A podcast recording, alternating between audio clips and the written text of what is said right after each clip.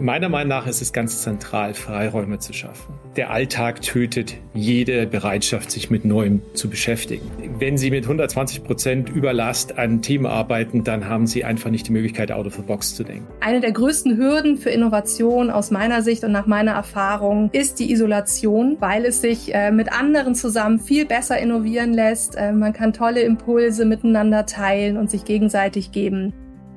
Zukunft digital. Der Podcast der KfW zu Digitalisierung und Innovation. Deutschland gilt als Land der Ideen, als Land, das gerade in technischen Bereichen Heimat vieler bekannter, aber auch heimlicher Weltmarktführer ist. Das innovative Potenzial ist eines der Themen, das viele dieser erfolgreichen Unternehmen eint. Und daher freue ich mich heute ganz besonders mit zwei InnovationsexpertInnen aus der Praxis über Innovation im Allgemeinen, vor allem aber auch über Open Innovation sprechen zu können. Beide arbeiten in einer ähnlichen Branche, jedoch sind die Arbeitgeber mit Blick auf Größe und Produktportfolio sehr heterogen. Was das für Innovation heißt, ich bin gespannt. Herzlich willkommen, sagt Holger Turm. Ariane Scheer-Danielsson ist Head of Business Innovation bei der Basler AG, einem führenden Hersteller im Bereich Computer Vision, also industrieller Bildverarbeitung, mit etwa 850 Mitarbeitenden. Hallo, Frau Scheer-Danielsson. Hallo, vielen Dank, dass ich dabei sein darf. Mario Hele ist Head of Corporate Technology und New Business bei dem Maschinenbauer Trumpf, der mit mehr als 14.000 Mitarbeitenden zu den weltweit größten Anbietern von Werkzeugmaschinen gehört. Schön, dass Sie auch heute unser Gast sind. Hallo, Herr Hele. Hallo und ich freue mich auch sehr, hier zu sein. Frau Scheer-Danielsson, die Basler AG gehört zu den Weltmarktführern bei Industriekameras. Trotzdem dürfte das Unternehmen jetzt nicht allen unseren Zuhörenden bekannt sein. Können Sie uns daher kurz sagen, wofür Basler steht? Sehr gerne. Sie hatten es ja vorhin schon angeschnitten. Was wir machen, wofür wir Experten sind, ist Computer Vision bzw. Machine Vision das sind industrielle Bildverarbeitungssysteme für den B2B-Bereich und da sind wir sehr breit unterwegs. Unsere Produkte, also sowohl Hardware als auch Softwareprodukte, findet man äh, in der Fabrikautomation, im Retail-Bereich, Verkehr, aber auch Medical und Life Sciences und unsere Produkte werden eingesetzt, zum Beispiel für die Mikroskopie, in der Robotik zur Gesichtserkennung, Verkehrskontrolle und Überwachung, Nahrungsmittelkontrollen, aber auch für die Elektronik- und Halbleiterinspektion. Herr Hele, der Name Trumpf steht jetzt schon seit Jahrzehnten für Werkzeugmaschinen. Können Sie uns trotzdem kurz erläutern, was Trumpf ausmacht? Ja, das mache ich natürlich sehr gerne. Äh, ich muss vielleicht noch eines dazu sagen. Ähm, Trumpf kommt natürlich aus dem Werkzeugmaschinenbereich, traditionell, mittlerweile schon fast 100 Jahre lang, hat sich aber in den letzten Jahrzehnten zu einem weltweit führenden äh, Unternehmen der Lasertechnik äh, auch entwickelt. Das sind zwei Themen, die sehr gut zusammenpassen, weil man den Laser natürlich sehr gut in den Werkzeugmaschinen auch einsetzen kann, was wir auch tun, ist aber auch prinzipiell in unterschiedliche Märkte ausgerichtet. Was tun wir? Also auf der Werkzeugmaschinenseite relativ einfach. Wir bearbeiten Blech machen alles, was man so mit Blech tun kann. Auf der Laserseite, Laser ist ein wahnsinnig starkes Tool oder ein Enabling-Element, um sehr, sehr viele Dinge zu tun. Laser finden Sie mittlerweile in fast jeder Anwendung, ist ein bisschen übertrieben vielleicht, aber Sie finden es im Auto genauso gut wie in, in der Industrie, wie in der Medizin. Und da haben wir ein ganz, ganz großes Spektrum an Anwendungen. Übrigens ist Laser auch ein Teil von Photonik und Photonik ist natürlich im weitesten Sinne unser Gebiet. Und deswegen kümmern wir uns zum Beispiel auch um so ich sag mal, sehr spannende Zukunftsthemen wie Quantencomputing, photonische Quantencomputer und ähnliches und sicherlich auch ein weites Feld für Innovationen der Zukunft. Bevor wir in die Welt von Open Innovation einsteigen, möchte ich mit Ihnen aber kurz noch über die Grundlagen von Innovationen in Unternehmen sprechen. Und da es uns heute auch um Gemeinsamkeiten und Unterschiede geht, starten wir vielleicht mit einer Frage zum jeweilig anderen Unternehmen. Und da würde ich mit Ihnen beginnen, Herr Hele. Wie würden Sie folgenden Satz vervollständigen? Kleine Unternehmen sind besonders innovationsstark, weil weil sie typischerweise kleine, flache Hierarchien haben, schnelle Entscheidungen treffen können und, und das ist interessant, auch im Zusammenhang mit Startups, die Scarcity of Resources, wie es so schön heißt, nämlich der klare Fokus, es eben auch ermöglicht, Dinge schnell und sehr gezielt nach vorne zu bringen. Und Frau Scheer-Danielson, jetzt sind Sie natürlich auch an der Reihe. Große Unternehmen sind besonders innovativ, weil weil große Unternehmen häufig große Netzwerke haben, global verschiedene Standorte und sich eben dies zunutze machen können, vor Diversity-Standpunkten zum Beispiel. Aber auch das Thema ähm, Investitionen ist natürlich äh, für Innovation wichtig. Ja, vielen Dank. Jetzt hat Herr Hele ja gesagt, kleine Unternehmen zeichnen sich aus durch flache Hierarchien, schnelle Entscheidungen. Beim Thema Innovation prüfen wir das mal bei der Basler AG. Frau Schier-Danielsson, wie ist denn Innovation bei der Basler AG organisiert? Ja, da gebe ich Ihnen sehr gerne mal einen Einblick. Und Herr Hehler hat recht. Wir sind mit flachen Hierarchien gesegnet und sind sehr agil unterwegs. Also wir haben eine Business Unit Innovation bei uns, die aufgeteilt ist unter anderem in R&D Innovation, also Research and Development. Das ist mit einem klaren technischen Fokus. Ich bin aber im Business Innovation Bereich, den gibt es daneben auch. Und unsere Aufgabe ist, Technologien mit Kunden beziehungsweise mit Märkten zu verbinden und dort Brücken zu bauen. Organisiert sind wir so, dass wir unter anderem einen internen Innovationsprozess haben, der in drei Phasen organisiert ist. Und im Rahmen dieses Innovationsprozesses fokussieren wir uns vor allem auf inkrementelle Produktinnovationen und auch neuartige Geschäftsmodelle. Also es gibt die erste Phase, das ist die grüne Phase, da geht es wirklich ums Thema Ideation, also Ideenfindung. Und da ähm, werden Mitarbeitende bei verschiedenen Events zu Zukunftstrends und Zukunftstechnologien inspiriert von unserem Bereich RD Innovation vor allem, haben auch eigene verrückte Ideen, die sie dann im Rahmen dieser grünen Phase weiterentwickeln können. Nach dieser ersten grünen Phase kommt das erste Stage Gate. Dort wird geprüft, ob die Idee grundsätzlich zu Basler passt. Wenn das der Fall ist, dann ähm, ja, findet der Eintritt in die nächste Phase, in die rote Phase statt. Und da geht's ähm, um die Weiterentwicklung der Idee und auch die Validierung beim Kunden, um eben den Problem-Solution-Fit zu erreichen. Das heißt, die Lösung, die dort ähm, bearbeitet wird, ob es ein Produkt oder ein neuartiges Geschäftsmodell ist, soll unbedingt ähm, zum Kundenproblem passen. Hier werden unsere Innovatoren, unsere internen Innovatoren dabei unterstützt, ähm, diese Idee weiterzuentwickeln. Und sie werden auch finanziert, bekommen 20 Prozent ihrer Arbeitszeit quasi geschenkt für das Projekt und auch ein nettes Startgeld. Das ist alles im Rahmen des Kickbox-Verfahrens, ähm, das Adobe Kickbox-Verfahren, das wir auf unser Business angepasst haben.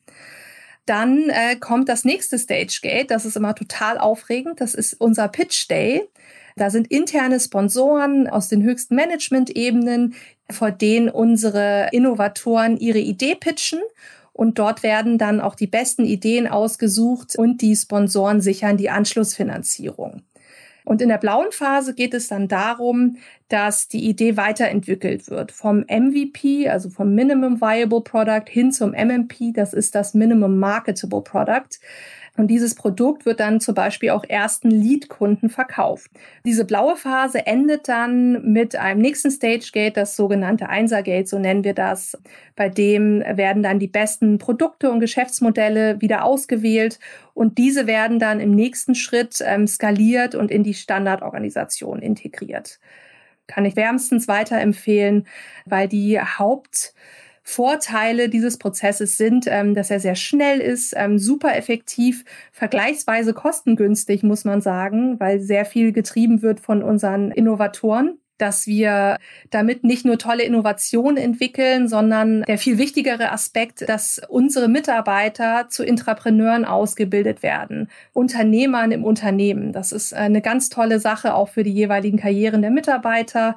Dann haben wir daneben noch weitere Innovationsprogramme, verschiedene Events, Initiativen.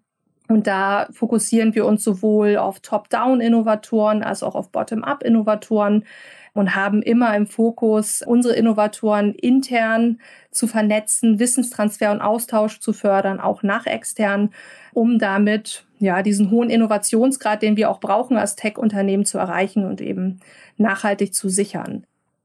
Herr Hele, jetzt haben wir gehört, wie das bei der Basler AG organisiert ist. Sieht denn das bei einem großen Konzern wie Trumpf ganz anders aus oder sind die Unterschiede da eher marginal?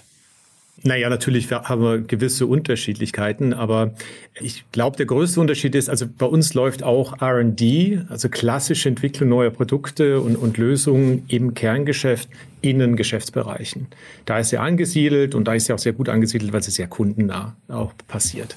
Ähm, mein Bereich jetzt, der auf der Holding auf der Konzernebene angesiedelt ist, der Bereich Corporate Technology and New Business, kümmert sich um das Enablement. Es kümmert sich also darum, dass RD in den Bereichen effektiv und effizient umgesetzt werden kann, zentrale Prozesse, Tools, aber eben auch zum Beispiel ein professionelles Management von äh, Patenten und Schutzrechten. Wir kümmern uns verantwortlich um alle neuen Geschäftsmöglichkeiten, die wir als Trumpf für relevant für die Zukunft halten. Wir haben da drei unterschiedliche Wege, wie wir es tun können. Das eine ist klassisch wir kaufen uns in innovative Unternehmen ein, M&A. Wir entwickeln langfristig Technologieplattformen, die es uns ermöglichen, in Zukunft neue Geschäfte aufzubauen. Da ist ein Stichwort zum Beispiel Quantentechnologie. Und das dritte ist klassisch Corporate Venturing.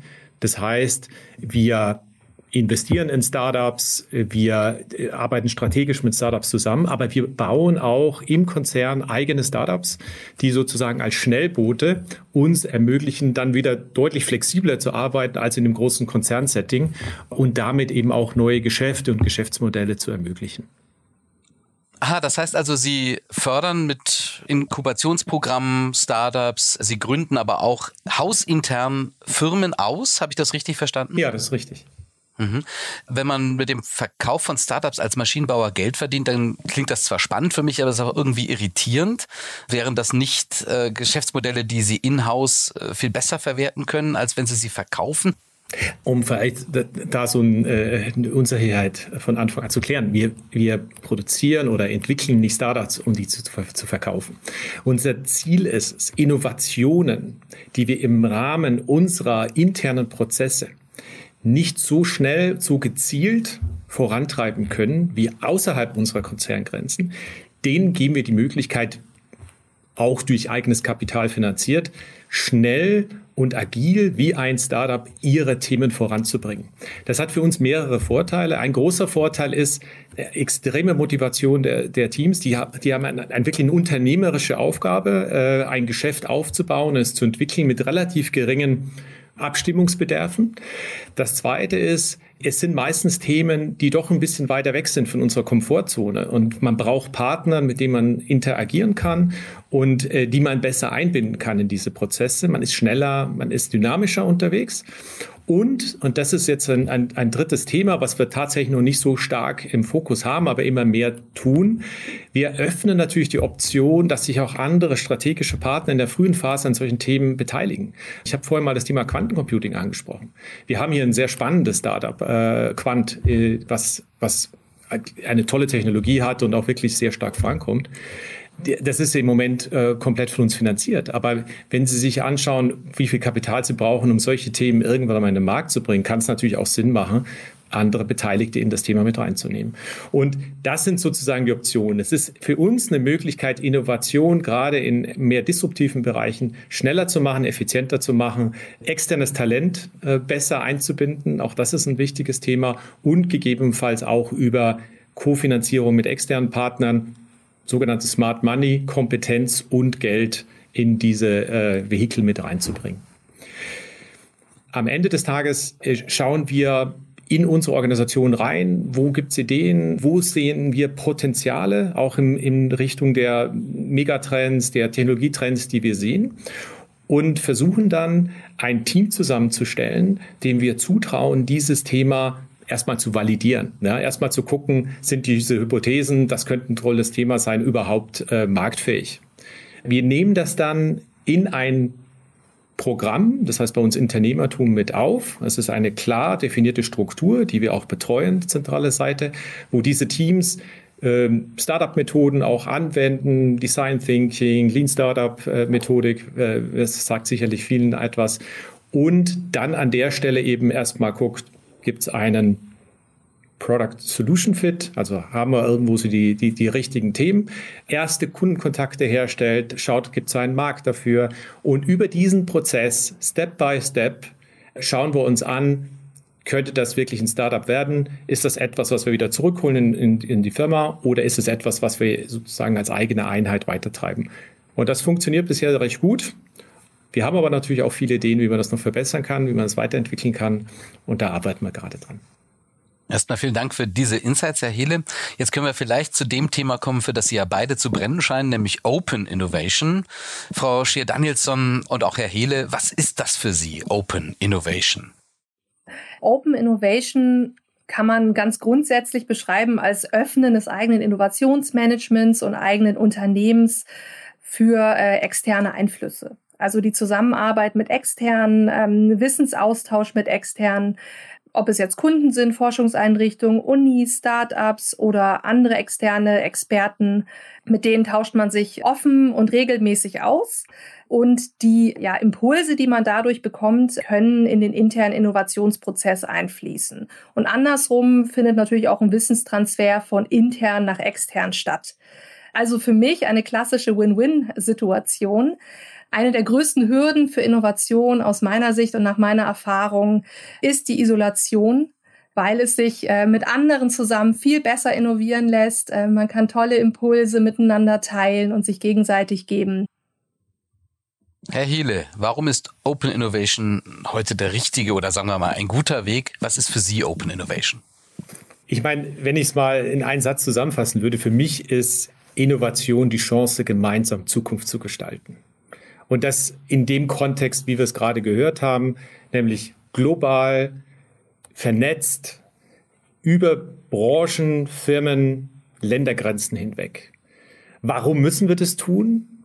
Relativ einfach. Wir befinden uns gerade in einer, ich würde sagen, Paradigmenwechseln, was das Thema Innovation angeht, der seit einigen Jahren immer stärker ist. Der Paradigmenwechsel beruht einfach aus verschiedenen Trends, die sich mittlerweile immer weiter verstärken. Zum einen ist die Komplexität der Produkte und Lösungen, die wir haben, die wird immer größer. Zum anderen sehen wir sehr viele konvergente Märkte. Das heißt, was früher mal getrennt war, wächst immer mehr zusammen. Automobil ist vielleicht ein gutes Beispiel. Äh, ja, früher sehr stark, nennen wir es mal handwerklich getrieben in Zukunft oder heute auch teilweise schon ein, ein rollender Computer. Und das Dritte ist, wir sehen extrem stark äh, sich entwickelnde ähm, Potenziale in neuen Technologiefeldern. Also wirklich ein exponentielles Wachstum in den Entwicklungsgeschwindigkeiten. Künstliche Intelligenz, Virtual Reality, Quantencomputing, all die Themen bringen uns neue Möglichkeiten. Und wenn man das sieht, dann ist es eigentlich relativ klar, dass keine Firma, und da behaupte ich mal, keine Firma, egal wie groß oder klein, die Herausforderung alleine stemmen wird hier die richtigen Produkte, Lösungen oder auch Geschäftsmodelle für die Zukunft anzubieten. Und das ist für mich der große Treiber von Open Innovation. Closed Innovation konnte man sehr, sehr gut machen, als alles sehr schön getrennt voneinander war und das war ich sage jetzt mal, ähm, ganz einfache Produkte in einem spezifischen Rahmen entwickelt haben. Heute sehe ich diesen Weg nicht mehr, um uns in die Zukunft zu führen. Ähm, was ich noch dazu sagen wollte, was einem auch klar sein muss, ist, dass durch ähm, die immer kürzer werdenden Veränderungszyklen im Markt auch die, das Risiko ähm, größer wird, ähm, dass Märkte schnell disruptiert werden. Insbesondere von globalen Wettbewerbern. Und das sehen wir ja immer und immer wieder. Das gab es auch schon in der Vergangenheit, aber das geht immer, immer schneller. Und genau deswegen finde ich es umso wichtiger, dass man Open Innovation nutzt, um eben die eigene Innovationskraft immer weiter zu steigern. Also um das zusammenzufassen, angesichts der rasanten technologischen Entwicklung und immer kürzerer Innovationszyklen lassen sich die Themen heute eben nicht mehr alleine lösen. Ähm, das bedingt natürlich aber auch, dass man intern vermutlich das bislang vorherrschende ich nenne es jetzt mal Silo-Denken auflöst, äh, um diese Probleme gemeinsam zu lösen. Ich würde deswegen gerne mal einen Blick bei Ihnen beiden in die Praxis werfen. Wie sieht denn Open Innovation in der Praxis bei Basler aus, Frau Scheer-Danielsson? Was wir bei Basler machen im Rahmen Open Innovation, Grundsätzlich ist es so, dass wir bei Basler sehr offen mit vielen innovativen Partnern ähm, auf Unternehmensseite, mit Startups, Universitäten und so weiter ähm, sprechen. Wir vernetzen uns. Das ist ein ganz wichtiger Teil unserer Arbeit. Unter anderem also mit allen möglichen externen Wissensträgern und auch Kunden, um eben zielgerichtet und gemeinsam zu innovieren. Da haben wir zum Beispiel ein super tolles Universitätsprogramm, bei dem wir Open Innovation auch auf unterschiedliche Weisen, Arten und Weisen facilitaten. Da machen wir Sponsorings von Universitäten und statten unter anderem die Formula One Student mit unseren Kameras aus, machen aber auch noch viel anderes im Bereich Sponsoring. Neben unseren Aktivitäten sind wir bei Basler auch äh, sehr aktiv auf Veranstaltungen wie Messen, Konferenzen vertreten, immer mit einem Tech-Bezug natürlich, um da eben Netzwerke also auf fachlicher Ebene und auch Ökosysteme zu pflegen, weiter auszubauen. Und was wir auch viel machen, ist, dass wir ähm, aktiver Partner bei verschiedenen Tech-Initiativen sind, unter anderem bei AI Hamburg. Das ist zum Beispiel eine Initiative, die sich für die Förderung von Wissen und den breiten Einsatz von künstlicher Intelligenz mit ähm, starkem Fokus auf Machine Learning einsetzt. Und wir kooperieren auch mit anderen innovativen Corporates, mit Startups und natürlich auch mit Universitäten. Unser Partnerprogramm für die Kooperation mit Startups wird derzeit auch weiter ausgebaut, einfach weil wir da ganz viele Zukunftschancen für uns sehen. Ja, Herr Hele, mit Ihnen würde ich auch gerne einen Ausflug in die Praxis machen. Wie steht es um Open Innovation bei Trumpf? Tja, wie, wie bei Basel auch haben wir auch eine Vielzahl von äh, unterschiedlichen Programmen und Aktivitäten, die äh, Open Innovation fördern und unterstützen.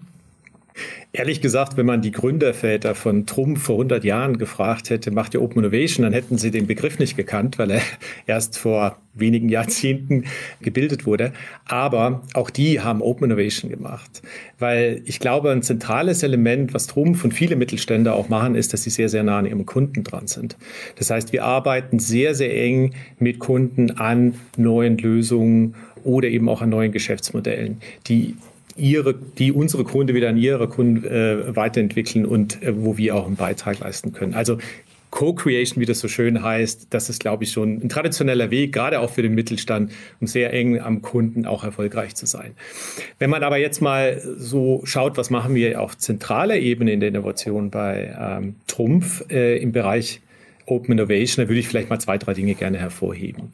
Also das eine muss ich auch bestätigen, auch wie Basler ist für uns ein ganz zentrales Thema, Ökosysteme zu bespielen und strategische Netzwerke und Partnerschaften aufzubauen. Äh, zu all den unterschiedlichen Partnern, die wir gerade gehört haben, ob das Universitäten sind oder Forschungseinrichtungen oder auch in die Startup-Welt hinein. Und wir versuchen das eben auch gezielt immer mehr international zu machen. Es ist wichtig, auch für ein mittelständisches Unternehmen, Innovation nicht nur aus Deutschland raus zu betrachten, sondern eben auch in den Ökosystemen präsent zu sein, wo große Innovationen in unseren Bereichen entstehen. Und das ist in Nordamerika, das ist in Asien, das ist in Israel und ist natürlich auch in vielen europäischen Ländern. Das Zweite ist, am Ende des Tages, wenn man mit diesen Netzwerken arbeitet, hat man einen Wulst an Informationen. Das ist quasi ein Information Overkill. Man hat viele Möglichkeiten, viele Partner, viele Impulse und wir versuchen die zu analysieren und zu bündeln. Was man so typischerweise Foresight nennt. Also wir versuchen einfach mal herauszufinden, wie können wir auf Basis dessen, was wir wissen, die richtigen Schlüsse ziehen, um strategisch unsere Themen weiterzutreiben. Das ist auch ein Thema, was wir sehr zentral äh, betreiben und damit eben auch Innovation und damit auch Open Innovation ermöglichen. Und jetzt ein bisschen im engeren Sinne, was auch sehr nah an dem Gedanken von Open Innovation dran ist, wir haben unsere Startup-Aktivitäten. Und das habe ich vorhin schon mal kurz angesprochen.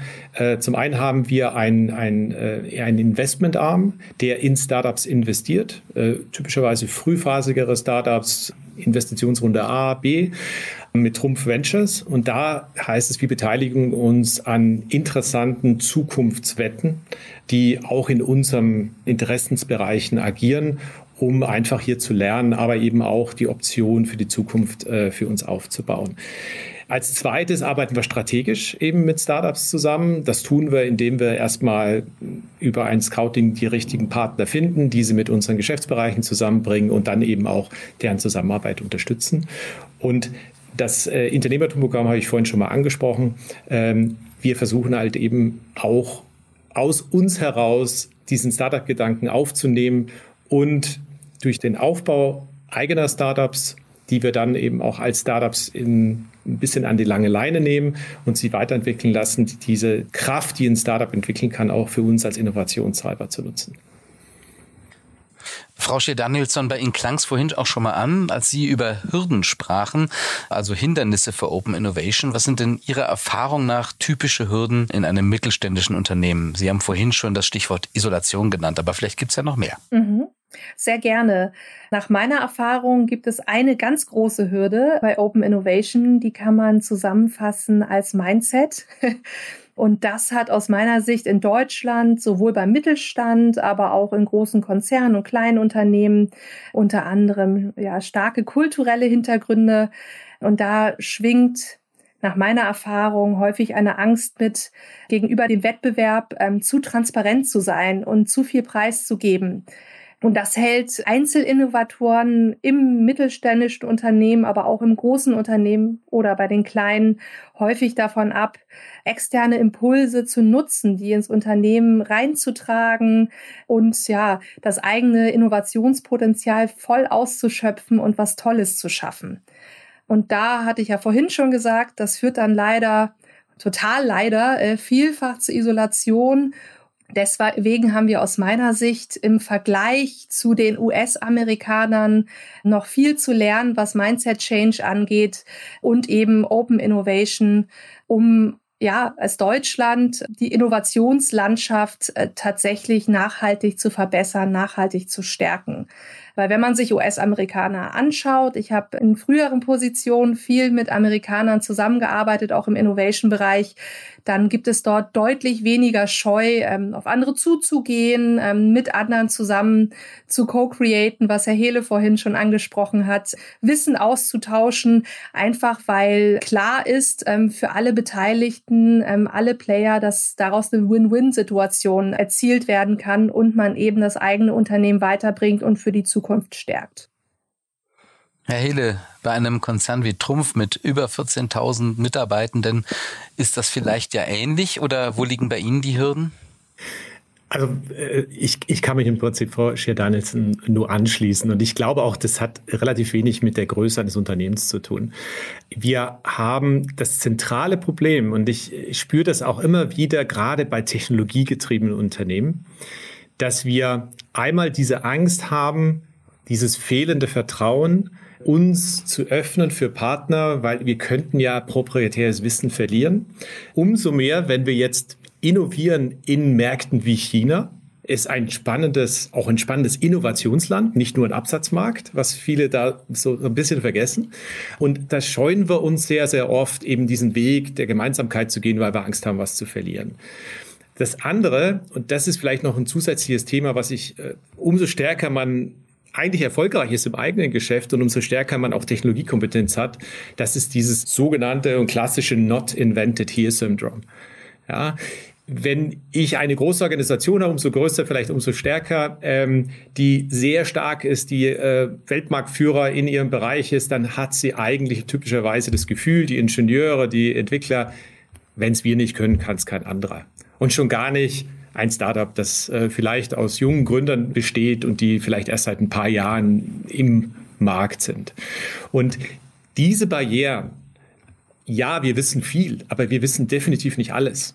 Die Welt verändert sich und zwar sehr, sehr schnell. Und auch Wissen äh, wird sehr, sehr schnell an verschiedenen Stellen in der Welt weiterentwickelt. Und wir müssen uns dieser Situation stellen, dass wir eben auch Partner brauchen, um es weiterzugehen. Dieses dieses Not Invented Here Syndrome, das müssen wir überschreiten und das ist ein großes Thema. Man kann das übrigens, glaube ich, nur dann machen, indem man es schafft, die Partner zusammenzubringen und dann auch mal, ich meine, das ist ja das Problem, man will ja gar nicht zusammenarbeiten, ja, man kommt ja gar nicht in den Arbeitsmodus, ja. Und wenn man mal zusammenarbeitet, dann funktioniert das oft ganz gut. Man versteht nämlich, wo die Stärken des einen und des anderen liegen und man äh, respektiert sich und dieses Vertrauen baut sich auf und dann bauen sich die Barrieren auch ab. Aber diesen ersten Schritt zu tun, der ist schwer und dafür gibt's dann solche Bereiche wie die unsrigen, sage ich jetzt mal hier, die diese Barrieren auch versuchen kleiner zu machen und die Brücke zu bauen. Das ist ein gutes Stichwort für die nächste Frage. Sie haben ja jetzt beide die hohe Relevanz äh, des Mindsets der Mitarbeitenden bei Open Innovation ähm, erwähnt. Wie gelingt es Ihnen denn, diese Mitarbeitenden mit ins Boot zu holen und dieses Mindset zu stärken? Ich persönlich und auch wir bei Basler haben sehr gute Erfahrungen damit gemacht, Partizipation zu fördern an Innovation und auch gezielt Mitarbeitende bei uns im Unternehmen zu begeistern für Innovation. Das heißt, äh, Innovation darf nicht nur einem kleinen Kreis ähm, von Innovatoren zugänglich sein, sondern muss aus meiner Sicht inklusiv passieren, damit eben alle mitmachen können, Spaß an Innovation haben, den Mehrwert sehen und ähm, Innovation für das Unternehmen durch die Mitarbeitenden eben ein besonders hohes Standing bekommt. Was auch total cool ist und was bei uns sehr gut läuft, ist, dass wir ja kollektiv total viel Energie bekommen durch äh, das gemeinsame Feiern von Highlights im Innovationsbereich und wir ähm, grundsätzlich auch alle Mitarbeitenden zu zum Beispiel unserer Awardshow einladen. Da wird der Innovator des Jahres gekürt. Ja, das macht sehr viel Spaß. Herr Hiele, wie ist das bei Trumpf? Wie stellen Sie das Mindset für Open Innovation bei Trumpf sicher? Ich denke, was zentral wichtig ist, ist, dass es ein klares äh, Commitment des Top-Managements gibt zu dem Thema Innovation an sich, Open Innovation im Speziellen und aber vor allen Dingen auch zu dem Transformationsprozess, der notwendig ist. Und da hilft uns natürlich auch unsere Struktur als Familienunternehmen und äh, unsere sehr unternehmerisch geprägte Kultur, weil auch wir sind natürlich bemüht, Intrapreneure äh, auszubilden, sie auch sozusagen über diese Programme und auch durch den Kontakt mit der Außenwelt, also auch mit Startups und Ähnlichem, dahin zu entwickeln, dass sie diese Methoden und diese Vorgehensweisen dann auch selber anwenden können, die uns dann helfen, auch Innovation effektiver und auch effizienter zu gestalten. Meiner Meinung nach ist es ganz zentral, Freiräume zu schaffen. Weil, wenn man es mal ganz platt sagt, der Alltag tötet jede Bereitschaft, sich mit Neuem zu beschäftigen. Wenn Sie mit 120 Prozent Überlast an Themen arbeiten, dann haben Sie einfach nicht die Möglichkeit, out of the box zu denken. Und das dritte Thema, was ich vielleicht noch mal ganz kurz äh, auch in dem Kontext ansprechen möchte, ist die Wichtigkeit von Vorbildern, von Role Models. Und zwar aus meiner Sicht emotionale Role Models. Es ist einfach wichtig, dass es Menschen sind, die begeistert sind davon, die daran glauben, die, dafür brennen ja, und das auch vermitteln können. Ja, man muss Menschen begeistern und motivieren, damit sie sozusagen den Weg, der teilweise sehr schwierig ist, aus der Komfortzone rauszugehen und sich dem Neuen zu öffnen. Und was dabei hilft, ist, dass man auch Leuchtturmprojekte entwickelt und die natürlich auch kommuniziert. Weil nichts ist so sexy wie der Erfolg. Ja? Und wenn Menschen sehen, wir, ja, wie sagen wir, wir gehen ins Risiko, wir verlassen die Komfortzone und ja, es kann schwierig werden, aber man kann auch richtig erfolgreich sein dabei und es kann richtig Spaß machen und ich kann viel lernen dabei, dann sind sie auch bereit, diesen Schritt zu tun. Ich sehe das genauso wie Herr Hehle und würde da gerne noch einen Aspekt anführen, der für mich eine Grundvoraussetzung dafür ist, dass man eine Innovationskultur im Unternehmen hat. Und zwar geht es ähm, um eine moderne Fehlerkultur die wir bei Basler zum Beispiel ähm, fahren. Da geben wir den Mitarbeitern wirklich Freiheiten, Freiheitsgrade, innovativ zu sein und auch mal zu scheitern. Unser Mantra ist dabei bei Basler, dass wir ähm, ja, keine Fehler machen, sondern Erfahrungen. Also Erfolg kann sexy sein und Scheitern kann eine Erfahrung sein. Darüber würde ich auch gern kurz sprechen. Was war denn jeweils Ihre beste und Ihre schlechteste bisherige Erfahrung mit Open Innovation Ansätzen? Meine beste Erfahrung ähm, bisher war, beziehungsweise sind das mehrere, dass ich mit vielen sehr begeisterten jungen Menschen aus Startups gesprochen habe, die ähm, ganz versessen darauf waren, äh, gemeinsam zu innovieren, was zu verändern in der Welt. Insbesondere im Bereich Sustainability habe ich da ganz tolle Sachen erlebt und glaube deswegen fest an Open Innovation und an die neue Generation, die das ähm, ja in die Märkte, in die Unternehmen tragen wird. Auf der anderen Seite habe ich natürlich, da hat Herr Hele bestimmt ähnliche Erfahrungen gemacht, auch mit Unternehmen zu tun gehabt und Unternehmensvertretern, die durchaus innovative Ideen, Gedanken, Projekte hatten, aber die sehr zögerlich waren, ähm, inhaltlich darüber zu sprechen. Auch an Sie die Frage, Herr Hele, was war die beste, was war die schlechteste Erfahrung mit Open Innovation? Das ist natürlich keine einfache Frage, weil es gibt sehr viele gute und sehr viele schlechte Erfahrungen in dem Kontext. Aber ich versuche es vielleicht mal so zu sagen. Die guten Erfahrungen kommen sehr oft aus genau diesem Ansatz mit diesen begeisterten Talenten in Ökosystemen, die dynamisch und vorwärtsschauend sind, zusammenzuarbeiten. Also mal konkretes Beispiel, ich bin relativ großer Fan von Israel und wir haben in einem anderen Kontext, nicht jetzt bei Trumpf, mal Innovationen in Israel gefördert, haben Talente aus dem Unternehmen in, in dieses äh, Ökosystem mit reingebracht, haben sie mit Startups zusammengebracht, haben einfach mal dieses diese, diese ganze Welt aufgesaugt. Und sie würden es nicht glauben, diese Menschen sind nach relativ kurzer Zeit mit, ja, mit, mit einem Feuer in den Augen zurückgekommen und haben diese Innovationskraft auch wieder in die Organisation reingetragen. Ist zwar immer schwierig, das dann in der Organisation zu verankern und weiterzutreiben, aber diese Begeisterung, die auch teilweise Mitarbeiter, die schon lange in einer relativ festgefahrenen Rolle sind, ergreifen kann, wenn sie dann in diesen äh, Netzwerken und in, diesen, in diesem Umfeld, in diesem dynamischen, kreativen, innovationskritischen Umfeld sind, das ist ähm, wirklich begeisternd, auch für mich persönlich. Die schlechtesten Erfahrungen habe ich immer gemacht, wenn es darum ging, in großen Strukturen, vielleicht auch größeren als jetzt Trumpf hat, zu versuchen, schnell und dynamisch auf Herausforderungen zu antworten und das mit schnellen, dynamischen Partnern zusammen. Die Abstimmungsprozesse, die Bereitschaft, Risiken einzugehen, die Art und Weise, wie man Erfolg misst, sind oft so unterschiedlich zu dem, was notwendig ist, um erfolgreich zu sein. Und da ist es mir auch in meinem Berufsleben öfter passiert, dass tolle Themen verloren gegangen sind, weil wir zu langsam waren, weil wir nicht bereit waren, gewisse Risiken einzugehen oder eben, weil kein Verständnis dafür da ist, was das Potenzial ist, was am Ende des Tages möglich gewesen wäre. Ja, fast schon zum Abschluss möchte ich gern auf das Thema vom Anfang unseres Gesprächs zurückkommen, nämlich die Frage, ob kleine und große Unternehmen bei Innovation voneinander lernen können. Gibt es bei Ihnen beiden einen Gedanken aus diesem Gespräch, der jetzt noch nachhalt, den Sie für sich persönlich oder für Ihr Unternehmen mitnehmen? Ja, was, was mir sehr, sehr aufgefallen ist in dem Gespräch und äh, ist einfach dass kleines Unternehmen, großes Unternehmen eigentlich keinen großen Unterschied macht. Ja, wir haben ähnliche Herausforderungen. Wir haben ähnliche Methoden. Wir setzen nicht einmal alle ein, das ist ganz klar. Das gibt es zu viele dazu. Am Ende des Tages ist es zentral wichtig, dass jeder für sich das passende Innovationsökosystem entwickelt, was zu ihm, seiner Kultur, seinem Unternehmen passt. Und ich glaube, da kann man viel voneinander lernen, stetiger Austausch, jeder macht Erfahrungen. Am Ende des Tages aber muss jeder für sich seinen, seinen Weg finden. Und einige der Verfahren, die Frau Schert-Danielsen äh, eben auch äh, beschrieben hat, habe ich tatsächlich auch schon in anderen äh, Aufgaben, in anderen Firmen eingesetzt. Kann ich nur bestätigen, dass die sehr gut sind.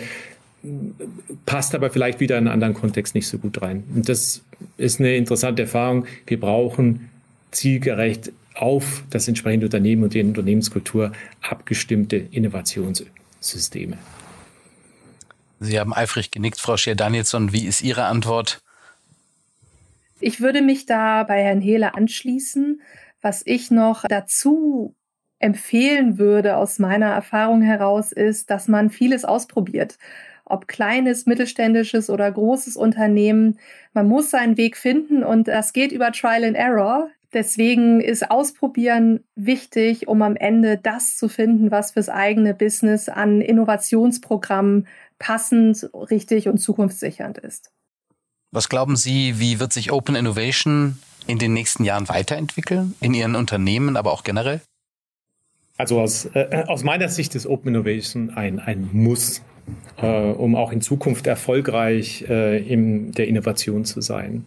Wir haben es vorhin angesprochen, was die Treiber sind und ich denke, kein Unternehmen wird langfristig innovativ erfolgreich sein, das sich nicht dem Open Innovation Gedanken öffnet. Für Trumpf kann ich sagen, wir haben Open Innovation als eine zentrale Möglichkeit, Innovation zu stärken und weiterzuentwickeln, für uns erkannt und wir werden definitiv dieses Thema weiterentwickeln, anpassen, auch an die dynamische Entwicklung in der Zukunft und hier diesen Schritt weiter nach vorne gehen. Ich kann mich da auch anschließen. Ich denke, dass Open Innovation auch immer weiter ein Thema wird für verschiedene Unternehmen, einfach weil die Veränderungszyklen im Markt immer kürzer werden und es eine klare Notwendigkeit gibt, mit anderen bei dem Druck, der da herrscht, ähm, zu innovieren, was ich persönlich sehr begrüße. Wir bei Basler sind schon immer Verfechter von Open Innovation gewesen, aber wir wollen ähm, ja, unsere Netzwerke, Ökosysteme weiter ausbauen, mehr Programme installieren, mit noch mehr Menschen global zusammenarbeiten und innovieren und ja, das immer mit Spaß bei der Sache. Ganz herzlichen Dank. Was ist Open Innovation und wie gelingt sie in der Praxis? Darüber habe ich mit zwei Fachleuten für Innovation gesprochen, nämlich Ariane Scheer-Danielson von der Basler AG und Mario Hele von Trumpf. Ich danke Ihnen sehr herzlich. Sehr gerne, hat sehr viel Spaß gemacht. Vielen Dank, hat sehr viel Spaß gemacht. Ob neue Innovationsprozesse oder andere Formen von Veränderung, Wandel fällt nicht immer leicht. Wie können Transformationsprozesse in Unternehmen trotzdem gelingen? Und welche Rolle spielt dabei der Faktor Mensch? Darüber spreche ich in der kommenden Folge mit der Geschäftsführerin eines wandlungsfähigen Familienunternehmens und mit einem renommierten Sozialpsychologen. Bis zum nächsten Mal, sagt Holger Turm. Das war Zukunft Digital wollen auch Sie Digitalisierung oder Innovation in Ihrem Unternehmen vorantreiben? Informationen zur Förderung finden Sie unter kfw.de slash digitalisieren und kfw.de slash Innovation.